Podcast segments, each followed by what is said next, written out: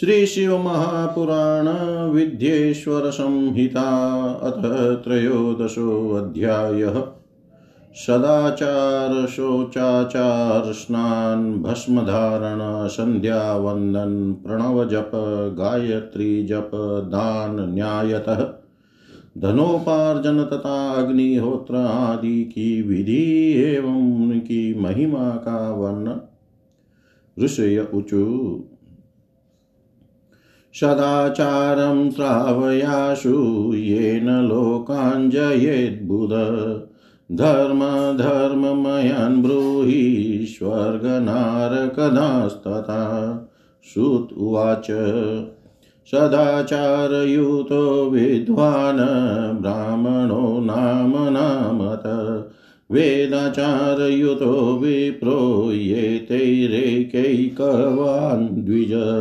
अल्पाचारोऽल्पवेदश्च क्षत्रियो राजसेवक। किञ्चिदाचारवान् वैश्य कृषिवाणिज्यकृतथा शूद्रब्राह्मण इत्युक्त स्वयमेव हि कर्षक। असूयालुः परद्रोही चण्डालद्विज उच्यते। पृथ्वीपालको राजा इतरे क्षत्रिया मता धान्यादिक्रय्यवान् वैश्य इतरो वणिगुच्यते। ब्रह्मक्षत्रियवैश्यानां शुश्रूषुशूद्र उच्यते कर्षको वृषलो ज्ञेय इतरे चैव दस्यव सर्वो ह्यौषः प्राङ्मुखश्च चिन्तयेद्देवपूर्वकान् धर्मानर्थाश्च तत्क्लेशानायं च व्ययमेव च। आयुर्द्वेषश्च मरणं पापं भाग्यं तथैव च। व्याधिपुष्टिस्तथा शक्ति प्रातरुत्थानधिक्फलम् निशान्त्यययामोषाज्ञेया यामार्धं सन्धिरुच्यते। तत्काले चु तत्काले तु समुत्थाय वीणमूत्रे विसृजेद्विज गृहाददूरं ततो गत्वा बायत प्रावृतस्तथा। उदङ्मुखसमाविश्य प्रतिबन्धे अन्यदिङ्मुख। जलाग्निब्राह्मणादीनां देवानां नाभिमुख्यत। लिङ्गं पिधाय वामेन, मुखं अन्येन पाणिना, मलमुत्सृज्य चौथाय न पश्यै चैव तन्मलम्, उद्धृतेन जलेनेव शौचं कुर्याज्जलात् बहिः। अथवा देवपितृऋषितीर्थावतरणं विना सप्त वा पञ्च वा त्रीन् वा गुदं संशोधयेन्मृदा लिङ्गे कर्कोटमात्रं तु गुदे प्रसृतिरिष्यते। तत उत्थाय पदस् पदस्थशौचं गण्डुसमष्टकम् येन केन च पत्रेण काष्ठेन च जलाद् बहिः। कार्यं सन्तर्जनीं त्यज्य दन्तधावन्मीरितं। जलदेवान्नमस्कृत्य मन्त्रेण स्नानमाचरेत्। अशक्तः कण्ठदग्नं वा कटिदग्नम् अथापि वा। आजनुजलमाविश्य मन्त्रस्नानं समाचरेत्। देवादिस्तर्पयेद्वि द्वास्तत्र तीर्थजलेन च धौतवस्त्रं समादाय पञ्चकच्छेन धारयेत्। उत्तरीयं च किञ्चेव धार्यं सर्वेषु कर्मसु। नद्यादितीर्थस्नाने तु स्नानवस्त्रं न शोधयेत्। वापि कूपगृहादौ तु स्नानानु स्नानादूर्ध्वनयेद्बुध शिलादार्वादिके वापि जले वापि स्थलेऽपि वा। संशोध्य पीडयेद्वस्त्रं पितॄणां तृप्तये द्विजा। जाबालकोक्तमन्त्रेण भस्मना च त्रिपुण्ड्रकम् अन्यथा चैज्जले पातस्ततो नरकमृच्छति आपोहिष्टेति शिरसि, प्रोक्षयेत् पापशान्तये। यस्येति मन्त्रं पादे तु सन्धिप्रोक्षणमुच्यते हृदये मूर्धनि पादे च, मूर्ध्नि एव च। हृतपादमूर्धनि सम्प्रोक्ष्य मन्त्रस्नानं विदुर्बुधा। ईषत्स्पर्शै च दौ स्वास्थ्यै राजराष्ट्रभयेऽपि च अगत्यागतिकाले च मन्त्रस्नानं समाचरेत्। प्रातः सूर्यानुवाकेन सायम् अग्न्यनुवाकत अपपीत्वा तथा मध्ये पुनः प्रोक्षणमाचरेत् गायत्र्या जपमन्त्रान्ते त्रिरुर्ध्वं प्रागवनिक्षिपे। मन्त्रेण स चेकं वै मध्यैर्घ्यं तु रवैर्द्विजा। अथ जाते च सायाह्ने भुवि पश्चिमदिङ्मुख। उदधृत्य दद्यात् प्रातस्तु मध्याह्ने अङ्गुलिभिस्तथा। अङ्गुलीनां च रन्ध्रेण लम्बं पश्येद्दिवाकरम् आत्मप्रदक्षिणं कृत्वा शुद्धाचमनमाचरेत् सायं मुहूर्तादर्वाक्तु क्रीता सन्ध्या वृथा भवेत्। अकालात् काल इति युक्तो दीने अतिथे यथा क्रमम्। दिवातीते च गायत्रीं शतं नित्यं क्रमा जपेत्। आदशात् परातीतं गायत्रीं लक्ष्यमभ्यसेत्। मासातीते तु नित्ये हि पुनश्चोपनयं चरेत्। ईशो गौरीगुहो विष्णुर्ब्रह्मा चन्द्रश्च वै यम। एवं रूपांश्च वै देवास्तर्पयेदर्थसिद्धये ब्रह्मार्पणं ततः कृत्वा शुद्धाचमनमाचरेत्। तीर्थदक्षिणतः सस्ते मठे मन्त्रालये बुध। तत्र देवालये वापि गृहे वा नियतस्थले। सर्वान् देवान् नमस्कृत्य स्थिरबुद्धिस्थिरासन प्रणवं पूर्वमभ्यस्य गायत्रीमभ्यसेत् ततः।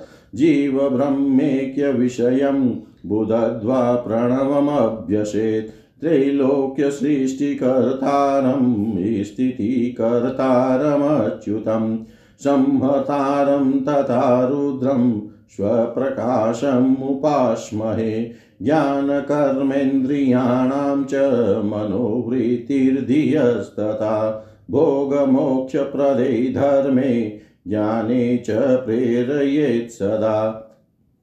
इतमर्थं धिया ध्या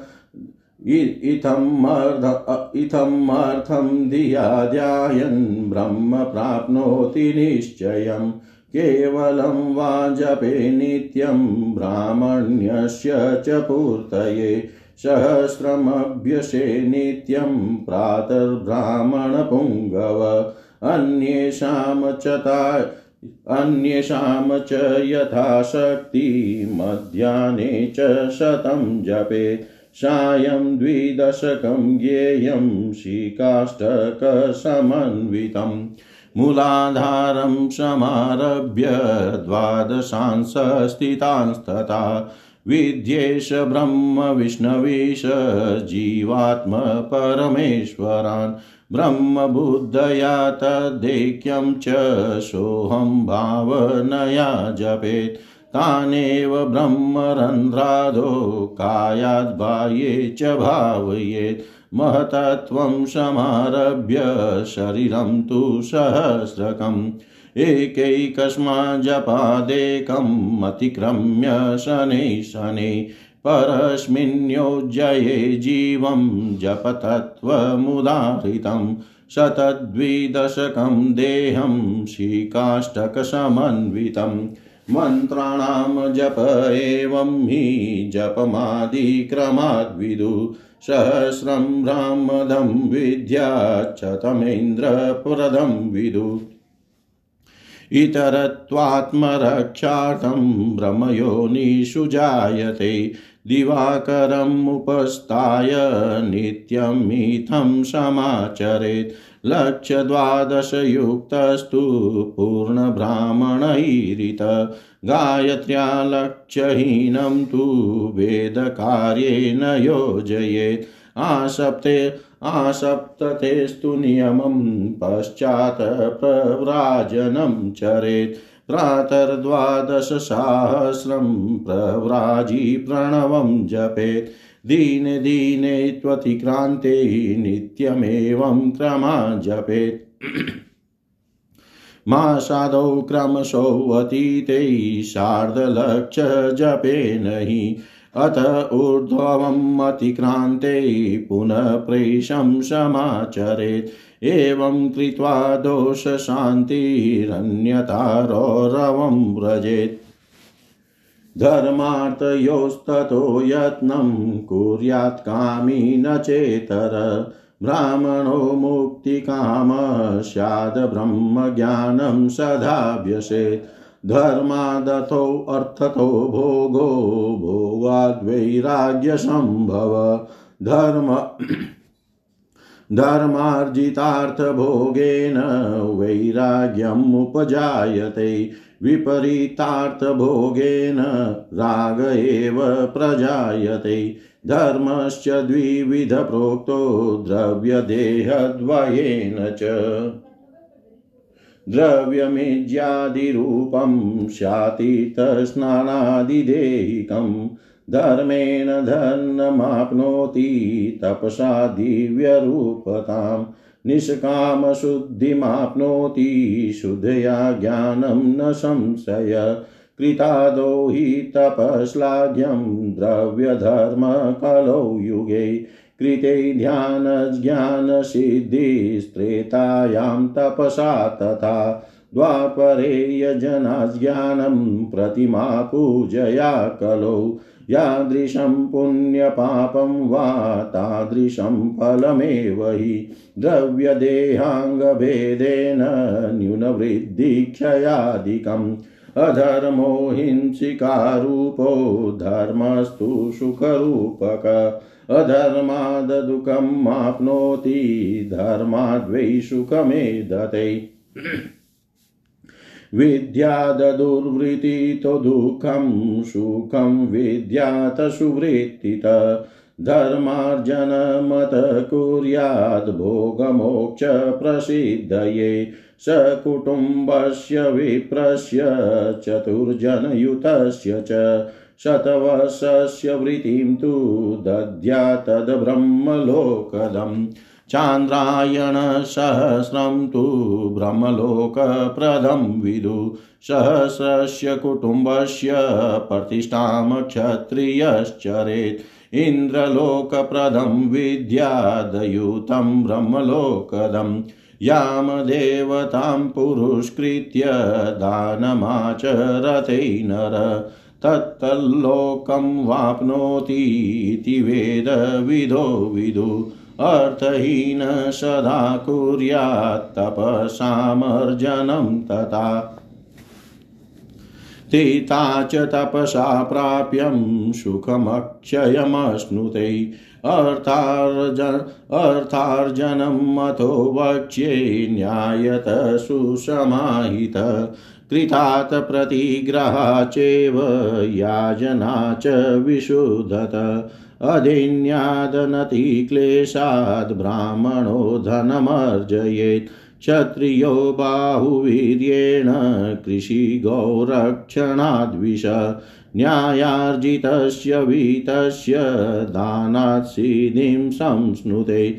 ज्ञानसिद्धया मोक्षसिद्धिः सर्वेषां गुर्वनुग्रहात्। मोक्षात् स्वरूपसिद्धिः स्याता। परानन्दं समश्नुते सत्सङ्गात् सर्वमेतद्वै नराणां जायते द्विजा धनधान्यादिकं सर्वं देयं वै गृहमेधिना यद्यत्काले वस्तुजातं फलं वा धान्यमेव च तत्सर्वं ब्राह्मणेभ्यो देयं वैहितमिच्छता जलं चेव सदा देयम् अनं क्षुद्वयादिशान्तये। क्षेत्रं धान्यं तथा मानन्मनमेव चतुर्विधम्। यावत् कालं यदनं वै भुक्त्वा श्रवणमेधते। तावत् कृतस्य पुण्यस्य त्वर्धं धातुर्न संशय। गृहीता हि गृहीतस्य दानाद्वै तपसा तथा पापसंशोधनं कुर्यादन्यतारोरवं व्रजेत्। आत्मवित्तं त्रिधा कुर्याद्धर्मवृद्ध्यात्मभोगत नित्यं नेमितिकं काम्यं कर्मं कुर्यातु धर्मत।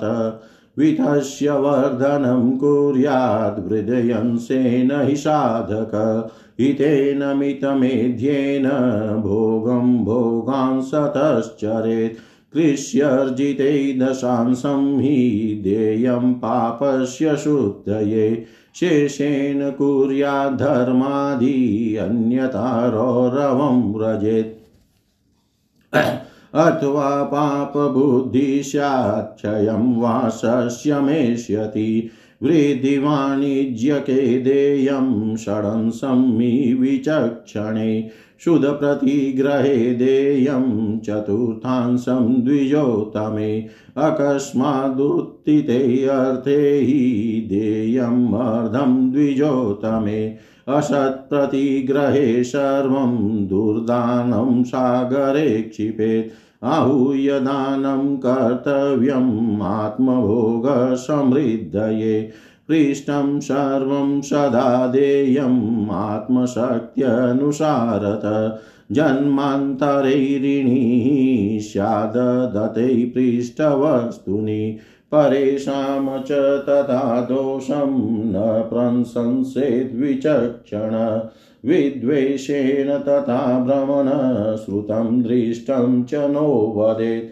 न वदेत सर्वजन्तूनां हृदि रोषकरं बुध। सन्ध्ययोरग्निकार्यं च कुर्यादैश्वर्यसिद्धये।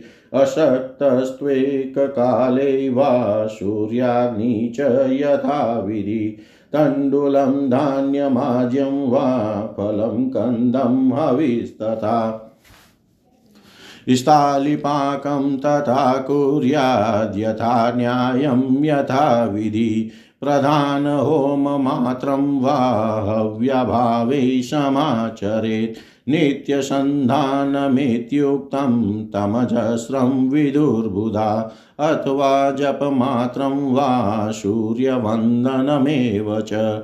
एवमात्मार्थिनः कुर्युरर्थाति च यथाविधि ब्रह्मयज्ञरता नित्यं देवपूजारतास्तथा अग्निपूजापरा नित्यं गुरुपूजारतास्तथा ब्राह्मणानां तृप्तिकरा, सर्वेश्वर्गस्य भागिन।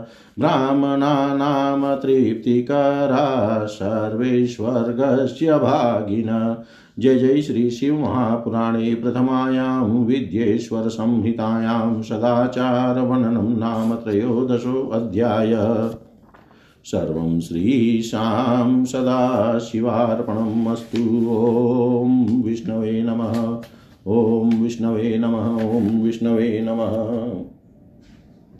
त्रयोदशोऽध्यायः सदाचार शोचाचार स्नान भस्म धारण संध्या वंदन प्रणव जप गायत्री जप, दान, न्यायतः, धनोपार्जन तथा अग्निहोत्र आदि की विधि एवं उनकी महिमा का वर्णन हिंदी भावा। ऋषिगण बोले, हे सूत जी अब आप शीघ्र ही हमें वह सदाचार सुनाइए, जिससे विद्वान पुरुष पुण्य लोकों पर विजय प्राप्त कर लेता है। स्वर्ग प्रदान करने वाले धर्ममय आचारों तथा नरक का कष्ट देने वाले अधर्ममय आचारों का भी वर्णन कीजिए। सूत जी बोले, हे ऋषियों सदाचार का पालन करने वाला विद्वान ब्राह्मण ही वास्तव में ब्राह्मण नाम धारण करने का अधिकारी है। जो केवल वेदोक्त आचार का पालन करने वाला है, उस ब्राह्मण की विप्र संज्ञा होती है। सदाचार, वेदाचार तथा विद्या इनमें से एक एक गुण से युक्त होने पर उसे द्विज कहते हैं। जिसमें स्वल्प मात्रा में ही आचार का पालन देखा जाता है, जिसने वेदाध्ययन भी बहुत कम किया है, तथा जो राजा का सेवक, पुरोहित मंत्री आदि है, उसे क्षत्रिय ब्राह्मण कहते हैं। जो ब्राह्मण कृषि तथा वाणिज्य कर्म करने वाला है और कुछ कुछ ब्राह्मणोचित आचार का भी पालन करता है, वह वैश्य ब्राह्मण है तथा जो स्वयं ही खेत जो तथा हल चलाता है, उसे शुद्र ब्राह्मण कहा गया है। जो दूसरों के दोष देखने वाला और परद्रोही है, उसे चांडाल द्विज कहते हैं। इसी तरह क्षत्रियों में भी जो पृथ्वी का पालन करता है, वह राजा है। दूसरे लोग राजत्वहीन क्षत्रिय माने गए हैं। वेश्यों में भी जो धान्य आदि वस्तुओं का क्रय विक्रय करता है, वह वेश्य है। दूसरों को वणिक कहते हैं। जो ब्राह्मणों, क्षत्रियों तथा वैश्यों की सेवा में लगा रहता है, वह शूद्र कहलाता है। जो शूद्र हल जोतने का काम करता है, उसे वृषल समझना चाहिए, शेष शूद्र दस्यु कहलाते हैं। इन सभी वर्णों के मनुष्य को चाहिए कि वे उस काल में उठकर पूर्वाभिमुख हो सबसे पहले देवताओं का, फिर धर्म का पुनः अर्थ का तदनंतर उसकी प्राप्ति के लिए उठाए जाने वाले क्लेशों का तथा आय और व्यय का भी चिंतन करे। प्रातः काल उठकर पूर्व अग्निकोण दक्षिण आदि आठ दिशाओं की ओर मुख करके बैठने पर क्रमशः आयु, द्वेष, मरण, पाप, भाग्य, व्याधि, पुष्टि और शक्ति प्राप्त होती है। रात के पिछले पहर को उस काल जानना चाहिए। उस अंतिम पहर का जो आधा या मध्य भाग है, उसे संधि कहते हैं।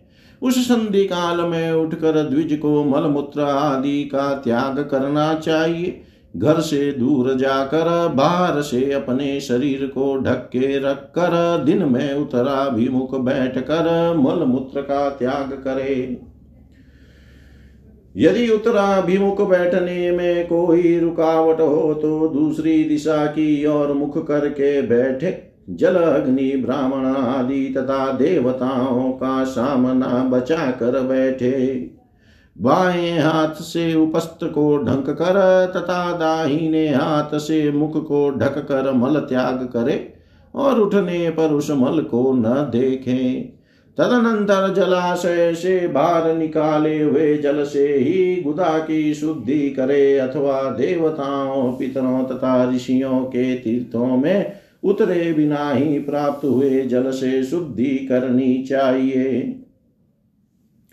गुदा में सात, पाँच या तीन बार मिट्टी से उसे धोकर शुद्ध करे, लिंग में ककोड़े के फल के बराबर मिट्टी लेकर लगाए और उसे धो दे। परंतु गुदा में लगाने के लिए एक पसर मिट्टी की आवश्यकता होती है। लिंग और गुदा की शुद्धि के पश्चात उठकर अन्यत्र जाए और हाथ पैरों की शुद्धि करके आठ बार कुल्ला करे।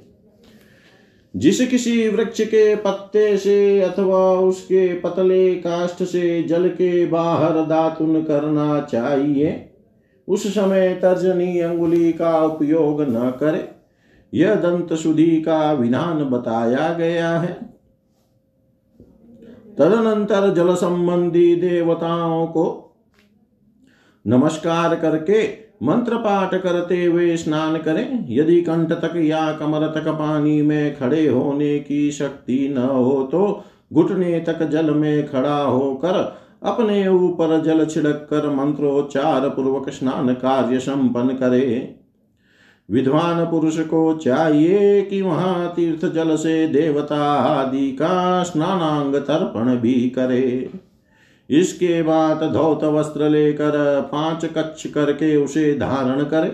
साथ ही कोई उत्तरीय भी धारण कर ले।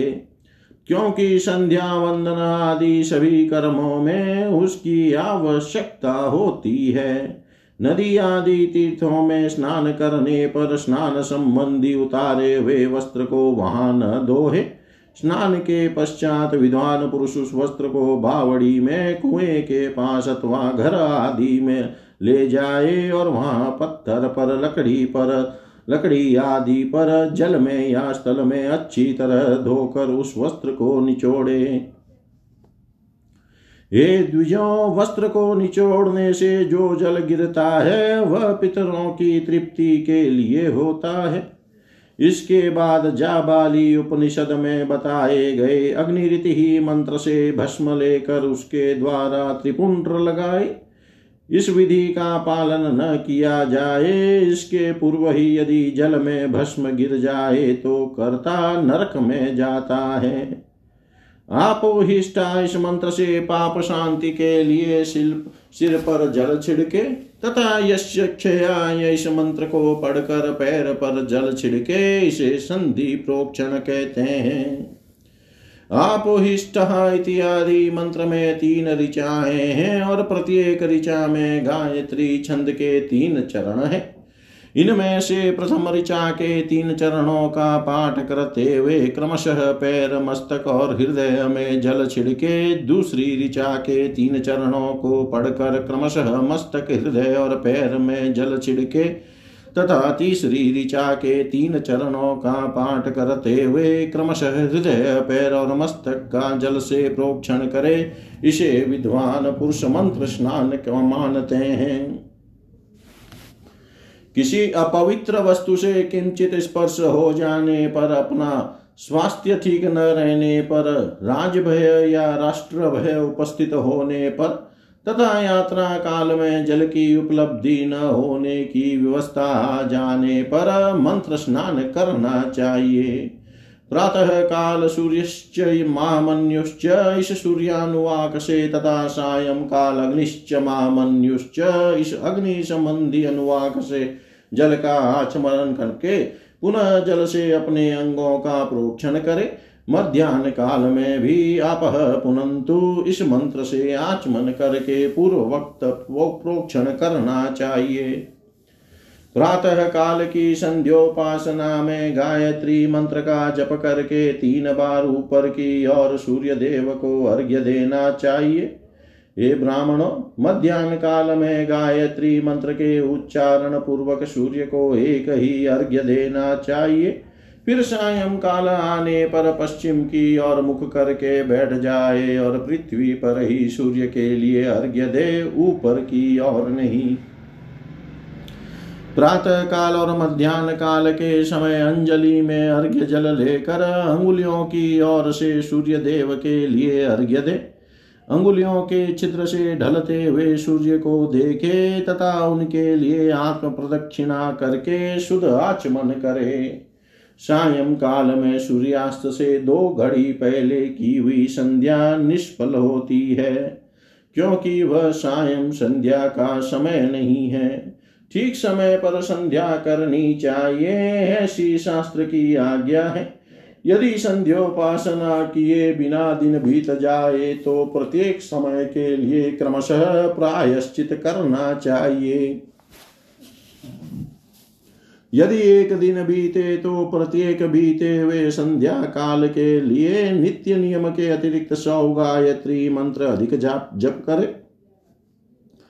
यदि नित्य कर्म के लुप्त हुए दस दिन से अधिक बीत जाए तो उसके प्रायश्चित प्रायश्चित रूप में एक लाख गायत्री का जप करना चाहिए। यदि एक मास तक नित्य कर्म छूट जाए तो पुनः अपना उपनयन संस्कार कराए। अर्थ सिद्धि के लिए ईश, गौरी कार्तिकेय विष्णु, ब्रह्मा, चंद्रमा और यम का तथा ऐसे ही अन्य देवताओं का भी शुद्ध जल से तर्पण करे। तत्पश्चात तर्पण कर्म को ब्रह्मार्पणम करके शुद्ध आचमन करे। तीर्थ के दक्षिण भाग में प्रशस्त मठ में मंत्रालय में देवालय में घर में अथवा अन्य किसी नियत स्थान में आसन पर स्थिरता पूर्वक बैठकर विद्वान पुरुष अपनी बुद्धि को स्थिर करे। और संपूर्ण देवताओं को नमस्कार करके पहले प्रणव का जप करने के पश्चात गायत्री मंत्र की आवृत्ति करे। प्रणव के अ, उ, म, इन तीनों अक्षरों से जीव और ब्रह्म की एकता का प्रतिपादन होता है। इस बात को जानकर प्रणव का जप करना चाहिए। जप काल में यह भावना करनी चाहिए कि हम तीनों लोकों की सृष्टि करने वाले, ब्रह्मा पालन करने वाले, विष्णु तथा संहार करने वाले रुद्र की, जो स्वयं प्रकाश चिन्हमय है, उपासना करते हैं। यह ब्रह्म स्वरूप ओंकार हमारी कर्मेंद्रियों और ज्ञानेन्द्रियों की वृत्तियों को, मन की वृत्तियों को तथा बुद्धि वृत्तियों को सदा भोग और मोक्ष प्रदान करने वाले धर्म एवं ज्ञान की ओर प्रेरित करे। बुद्धि के द्वारा प्रणव के इस अर्थ का चिंतन करता हुआ जो इसका जप करता है, वह निश्चय ही ब्रह्म को प्राप्त कर लेता है। अथवा अर्थानुसंधान के बिना भी प्रणव का नित्य जप करना चाहिए। इससे ब्राह्मणत्व की पूर्ति होती है। ब्राह्मणत्व की पूर्ति के लिए श्रेष्ठ ब्राह्मण को प्रतिदिन प्रातः काल एक सहस्र गायत्री मंत्र का जप करना चाहिए। मध्यान्ह काल में सौ बार और सायं काल में अट्ठाईस बार जप की विधि है। अन्य वर्ण के लोगों को, अर्थात क्षत्रिय और वैश्य को, तीनों संध्याओं के समय यथा साध्य गायत्री जप करना चाहिए। शरीर के भीतर मूलाधार, स्वाधिष्ठान, मणिपुर, अनाहत आज्ञा और सहस्रार, सहस्रसार, ये छह चक्र है। इनमें मूलाधार से लेकर सहस्रार तक छो स्थानों में क्रमशः विद्येश्वर, ब्रह्मा, विष्णु, ईश, जीवात्मा और परमेश्वर स्थित है। इन सब में ब्रह्म बुद्धि करके उनकी एकता का निश्चय करे और वह ब्रह्म मैं ही हूँ, ऐसी भावना से युक्त होकर जप करे। उन्हीं विद्येश्वर आदि की ब्रह्मरंध्र आदि में तथा इस शरीर से बाहर भी भावना करे। महतत्व से लेकर पंचभूत पर्यंत तत्वों से बना हुआ जो शरीर है, ऐसे सहस्रों शरीरों का एक एक अजपा गायत्री के जप से एक एक के क्रम से अतिक्रमण करके जीव को धीरे धीरे परमात्मा से संयुक्त करे। यह जप का तत्व बताया गया है। सौ अथवा अठाईस मंत्रों के जप से उतने ही शरीरों का अतिक्रमण होता है। इस प्रकार जो मंत्रों का जप है इसी को आदि क्रम से वास्तविक जप जानना चाहिए।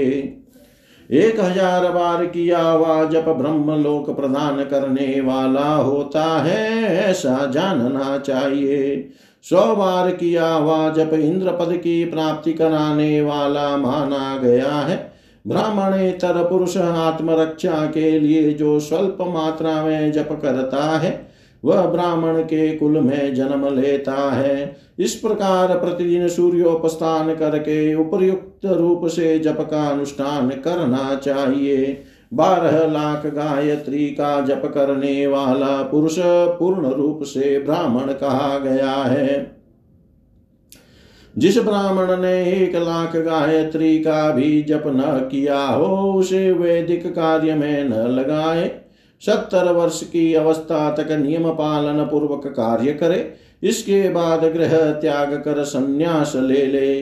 परिव्राजक या सन्यासी पुरुष, नित्य प्रातः काल बारह हज़ार प्रणव का जप करे। यदि एक दिन नियम का उल्लंघन हो जाए तो दूसरे दिन उसके बदले में उतना मंत्र और अधिक जपना चाहिए। इस प्रकार जप को चलाने का प्रयत्न करना चाहिए। यदि क्रमशः एक मास उल्लंघन का व्यतीत हो गया हो तो डेढ़ लाख जप करके उसका प्रायश्चित करना चाहिए। इससे अधिक समय तक नियम का उल्लंघन हो जाए तो पुनः नए सिरे से गुरु से नियम ग्रहण करें। ऐसी, ऐसा करने से दोषों की शांति होती है, अन्यथा रौरव नरक में जाना पड़ता है। जो सकाम भावना से युक्त गृहस्थ ब्राह्मण है, उसी को धर्म तथा अर्थ के लिए यत्न करना चाहिए। मुमुक्षु ब्राह्मण को तो सदा ज्ञान का ही अभ्यास करना चाहिए। धर्म से अर्थ की प्राप्ति होती है, अर्थ से भोग सुलभ होता है, और उस भोग से वैराग्य की प्राप्ति होती है। धर्म पूर्वक उपार्जित धन से जो भोग प्राप्त होता है, उससे एक दिन अवश्य वैराग्य का उदय होता है। धर्म के विपरीत धर्म से उपार्जित धन के द्वारा जो भोग प्राप्त होता है, उससे भोगों के प्रति आसक्ति उत्पन्न होती है। धर्म दो प्रकार का कहा गया है। द्रव्य के द्वारा संपादित होने वाला और शरीर से किया जाने वाला द्रव्य धर्म यज्ञ आदि के रूप में और शरीर धर्म तीर्थ स्नान आदि के रूप में पाए जाते हैं। मनुष्य धर्म से धन पाता है, तपस्या से उसे दिव्य रूप की प्राप्ति होती है। कामनाओं का त्याग करने वाले पुरुष के अंतकरण की शुद्धि होती है। उस शुद्धि से ज्ञान का उदय होता है, इसमें संशय नहीं है। सत्य युग आदि में तप को ही प्रशस्त कहा गया है। किंतु कलयुग में द्रव्य साध्य धर्म अच्छा माना गया है। सत्य युग में ध्यान से, त्रेता में तपस्या से और द्वापर में यज्ञ करने से ज्ञान की सिद्धि होती है। परंतु कलयुग में प्रतिमा भगवत विग्रह की पूजा से ज्ञान लाभ होता है। जिसका जैसा पुण्य या पाप होता है, उसे वैसा ही फल प्राप्त होता है। द्रव्य देह अथवा अंग में न्यूनता वृद्धि अथवा क्षय आदि के रूप में वह फल प्रकट होता है। अधर्म हिंसा दुख रूप है और धर्म सुख रूप है। मनुष्य धर्म से दुख पाता है और धर्म से सुख एवं अभ्युदय का भागी होता है। दुराचार से दुख प्राप्त होता है और सदाचार से सुख, अतः भोग और मोक्ष की सिद्धि के लिए धर्म का उपार्जन करना चाहिए। जिसके घर में कम से कम चार मनुष्य हैं, ऐसे कुटुंबी ब्राह्मण को जो सौ वर्ष के लिए जीविका, जीवन निर्वाह की सामग्री देता है, उसके लिए वह दान ब्रह्मलोक की प्राप्ति कराने वाला होता है। एक हज़ार चांद्रायण व्रत का अनुष्ठान ब्रह्म लोकदायक माना गया है। जो क्षत्रिय एक हज़ार कुटुंबों को कुटुंबों की जीविका, कुटुंबों को जीविका और आवास देता है, उसका वह कर्म इंद्र लोक की प्राप्ति कराने वाला होता है और दस हज़ार कुटुंबों को दिया हुआ आश्रय दान ब्रह्म लोक प्रदान करता है। दाता पुरुष जिस देवता के उद्देश्य से दान करता है, अर्थात वह दान के द्वारा जिस देवता को प्रसन्न करना चाहता है, उसी का लोक उसे प्राप्त होता है, ऐसा वेद वेता पुरुष कहते हैं। धनहीन पुरुष सदा तपस्या का उपार्जन करे, क्योंकि तपस्या और तीर्थ से वन से अच्छे सुख पाकर मनुष्य उसका उपभोग करता है। अब मैं न्यायतः धन के उपार्जन की विधि बता रहा हूँ। ब्राह्मण को चाहिए कि वह सदा सावधान रहकर विशुद्ध प्रतिग्रह, दान ग्रहण तथा याजन यज्ञ कराने आदि से धन का अर्जन करे। वह इसके लिए कहीं दीनता न दिखाए और न अत्यंत क्लेशदायक कर्म ही करे। क्षत्रिय बाहु बल से धन का उपार्जन करे और वैश्य कृषि एवं गौरक्षा से न्यायोपार्जित धन का दान करने से दाता को ज्ञान की सिद्धि होती है। ज्ञान सिद्धि द्वारा सब पुरुषों को गुरु कृपा से मोक्ष सिद्धि सुलभ होती है। मोक्ष से स्वरूप की सिद्धि ब्रह्म रूप से स्थित होती है, प्राप्त होती है, जिससे मुक्त पुरुष परमानंद का अनुभव करता है। ये द्विज, मनुष्यों को यह सब सत्संग से प्राप्त है। गृहस्थाश्रमी को धन धान्य आदि सभी वस्तुओं का दान करना चाहिए। अपना हित चाहने वाले गृहस्थ को जिस काल में जो फल अथवा धान्य आदि वस्तुएँ उत्पन्न होती है, उन्हें ब्राह्मणों को दान करना चाहिए। वह त्रिषा निवृत्ति के लिए, जल तथा क्षुधा रूपी रोग की शांति के लिए सदा अन्न का दान करे। खेत धान्य कच्चा अन्न तथा भक्ष्य, भोज्य, लेह्य और चौष्य, ये चार प्रकार के सिद्ध अन्न दान करने चाहिए। जिसके अन्न को खाकर मनुष्य जब तक कथा, श्रवण आदि, सद्धर्म का पालन करता है, उतने समय तक उसके किए हुए पुण्य फल का आधा भाग दाता को मिल जाता है। इसमें संशय नहीं है। दान लेने वाला पुरुष दान में प्राप्त हुई वस्तु का दान तथा तपस्या करके अपने प्रतिग्रह जनित पाप की शुद्धि करे। अन्यथा उसे रौरव नरक में गिरना पड़ता है। अपने धन के तीन भाग करे। एक भाग धर्म के लिए, दूसरा भाग वृद्धि के लिए तथा तीसरा भाग अपने उपभोग के लिए। नित्य नैमित्तिक और काम्य ये तीनों प्रकार के कर्म धर्मार्थ रखे हुए धन से करे। साधक को चाहिए कि वह वृद्धि के लिए रखे हुए धन से ऐसा व्यापार करे, जिससे उस धन की वृद्धि हो तथा उपभोग के लिए रक्षित धन से हितकारक, परिमित एवं पवित्र भोग भोगे। खेती से पैदा किए हुए धन का दसवां अंश दान कर दे। इससे पाप की शुद्धि होती है। शेष धन से धर्म वृद्धि एवं उपभोग करे, अन्यथा वह रौरव नरक में पड़ता है अथवा उसकी बुद्धि पाप से परिपूर्ण हो जाती है या खेती ही चौपट हो जाती है। वृद्धि के लिए किए गए व्यापार में प्राप्त हुए धन का छठा भाग दान कर दे। श्रेष्ठ ब्राह्मणों को दान में प्राप्त हुए शुद्ध पदार्थों का चतुर्थांश दान कर लेना चाहिए। उन्हें अकस्मात प्राप्त हुए धन का तो आधा भाग दान कर ही देना चाहिए। असत प्रतिग्रह दूषित दान में प्राप्त संपूर्ण पदार्थों को समुद्र में फेंक देना चाहिए। अपने भोग की समृद्धि के लिए ब्राह्मणों को बुलाकर दान करना चाहिए। किसी के द्वारा याचना करने पर अपनी शक्ति के अनुसार सदैव ही सब कुछ देना चाहिए।